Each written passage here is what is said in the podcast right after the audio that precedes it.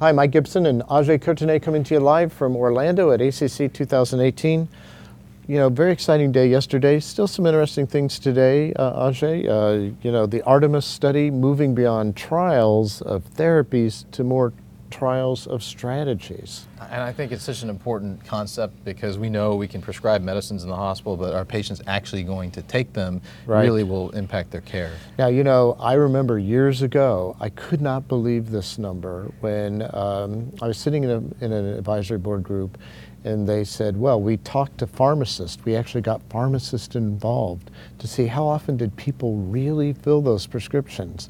And I was dumbfounded when I heard the word 30 to 35% of the time people don't fill their prescriptions for antiplatelets. So in Artemis, I mean, talked about the, the people who didn't fill their voucher. It's, it's amazing. I mean, the randomization in over 11,000 patients, cluster randomization, Tracy Wang at Duke ran the study, um, and they gave patients vouchers for right. ticagrelor or clopidogrel, and the randomization was that versus standard care. Right. Um, and they wanted to see if people would fill their prescriptions more and whether right. perhaps in ACS patients there'd be up titration because the guidelines suggest we should be using more potent P2Y12 inhibitors. And at discharge, there was greater usage of the more potent agents like ticagrelor. if you instance, got the voucher. If you got the voucher. Right. But interestingly, when you look at follow-up, um, the rate of outcomes was basically the same in both groups. So does it not work? No. no. What actually happened when they looked at it is there were two groups of patients who got the vouchers. There were some that actually filled the vouchers, and their rate of events was the lowest. 10% or something. Then yeah. there's the usual care group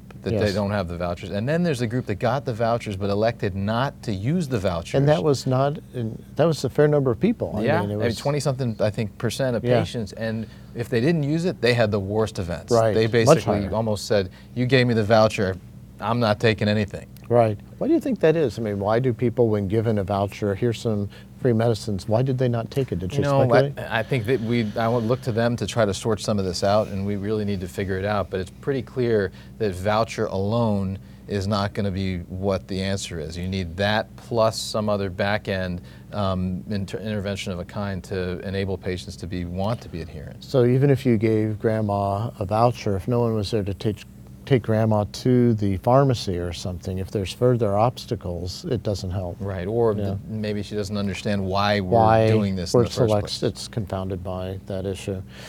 You know, there's a lot of work on platelet inhibition and outcomes, but no one had really done a trial of testing genomics, not platelet function, but genomics and looking at outcomes. Uh, Diego Ardissino looked at, in the PHARMCLO study, doing some genomic testing and guiding treatment. What was seen there? You know, 800 something patient study, and if, I think for the first time was able to demonstrate some effect, um, at least in terms of outcomes, with uh, this strategy of testing, guiding therapy versus conventional care alone. Now, the study was originally designed to be over 3,000 patients. There were some issues with the assay, and so it was cur curtailed at a smaller number. Um, but I think you know it, it, the genotyping impacted medication switches. There was another presentation earlier at ACC that kind of showed the same thing. But then to be able to show a difference in outcomes, that's kind of the first we've seen of this. Right. Um, so we'll have to you know figure out what exactly the appropriate role of that is. Right. And bleeding kind of went in the wrong direction, so there's still some things to be sorted out. Absolutely. There. On the topic of platelets, uh, Dominic Angiolillo and I talked about the, the, one of his swap studies. Uh, there are a lot of people out there giving clopidogrel for a short period of time, either a month, two months, three months, or I'm sorry, giving ticagrelor for a short period of time after an intervention, and then switching to clopidogrel. Uh, and Dominic had hinted at this in the past, but this study yet again shows that when you make that switch from ticagrelor over to clopidogrel, if you don't use a loading dose, you can actually have almost a rebound effect where your level of inhibition at baseline might be here, but when you make that switch, you get worse. So uh, the take-home message there is if you're going to do that, if you're going to switch from ticagrelor over to clopi, make sure you transition with a loading dose. That's the take home message. That's important, and I think many people don't. A lot of people are doing it. That, not just that, I don't think people understand that there's also a uh, competitive inhibition at the level of the receptor, and so typically you need to wait. You can't give that first loading dose of clopidogrel right after ticagrelor. You have to wait a little bit for um, basically the ticagrelor to unbind from the receptor so as to then get the effect of the active metabolite of right. clopidogrel. Uh, in the statin realm, a trial of uh, statins uh, and kind of looking at, again, the usual myonecrosis uh, after a procedure. We've seen this in the past. If you give a statin before PCI, you can uh, improve levels of myonecrosis. We've seen this uh, in different studies. We even did uh, back together at TIMI some of this. Talk to us a little bit about secure PCI. I think more data supporting that. More data and a larger data set too. So 4,000 plus patients. Um, it's published uh, early release in JAMA. And what was found is the primary endpoint among patients who had ACS, who went for an invasive strategy and were randomized in a blinded fashion to 80 of atorvastatin versus placebo, no difference in outcomes. But the difference was seen among patients who actually had PCI. Right. And that makes sense. If you don't do a PCI, it's hard to imagine you'd show a difference in peri-procedural outcomes such as MI. But in the group that did have PCI, there was a reduction in myocardial infarction from this approach. My philosophy on this is there's pretty much no downside to doing it for most patients. Right. But with this many patients of data, now I think it sort of elevates the need to think about doing this rather than just doing conventional care. Right. No, I think it's very important. You know, I'd written a paper from the Prove It study, and there were people in Prove It who got intensive lipid lowering therapy as medical management, and then there were people who got intensive lipid lowering therapy after PCI. All the benefit in Prove It was in the PCI patients. There was really not much there in the medical therapy. This also kind of hints at some of the pleiotropy again of statins. Keep in mind with Odyssey, it wasn't till one year out that those lines started to separate. Fourier, pretty late separation. Prove it though, high dose statins, early separation at six months. The statin trials tend to show earlier separation of the event curves. Some of that may not be related to lipid lowering. Right, right. Some of it may be due to these pleiotropic effects of the anti- anti-inflammatory effects or uh, endothelial cell progenitor effects, et cetera. So um, supports the concept that statins really do have probably a variety of benefits beyond lowering. And in some respects, make PCI potentially safer. Um, Yeah. So that's kind of something that many people don't think of Right, statins' role right. as a whole. And then I thought you presented something fascinating, uh, the BVS registry data from NCDR. Talk to us a little bit about that. You know, NCDR has um, had this new concept of what's called registry to practice. So, on the basis of trials or other hot button issues, um, you can then quickly look within NCDR, which captures about 85% of U.S. hospitals, and answer basic questions. Observational research, as you taught me, has limitations, particularly for comparative analyses. But for things that are more descriptive, treatment patterns and utilization, it can be very, very useful. Right. Um, and so the analysis essentially looked at what the uptake of BVS was here in the United States following approval.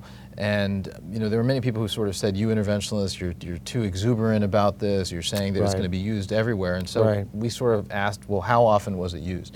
And the bottom line is that, um, first of all, 80% of hospitals didn't use BVS, or at least reported so in the NCDR registry.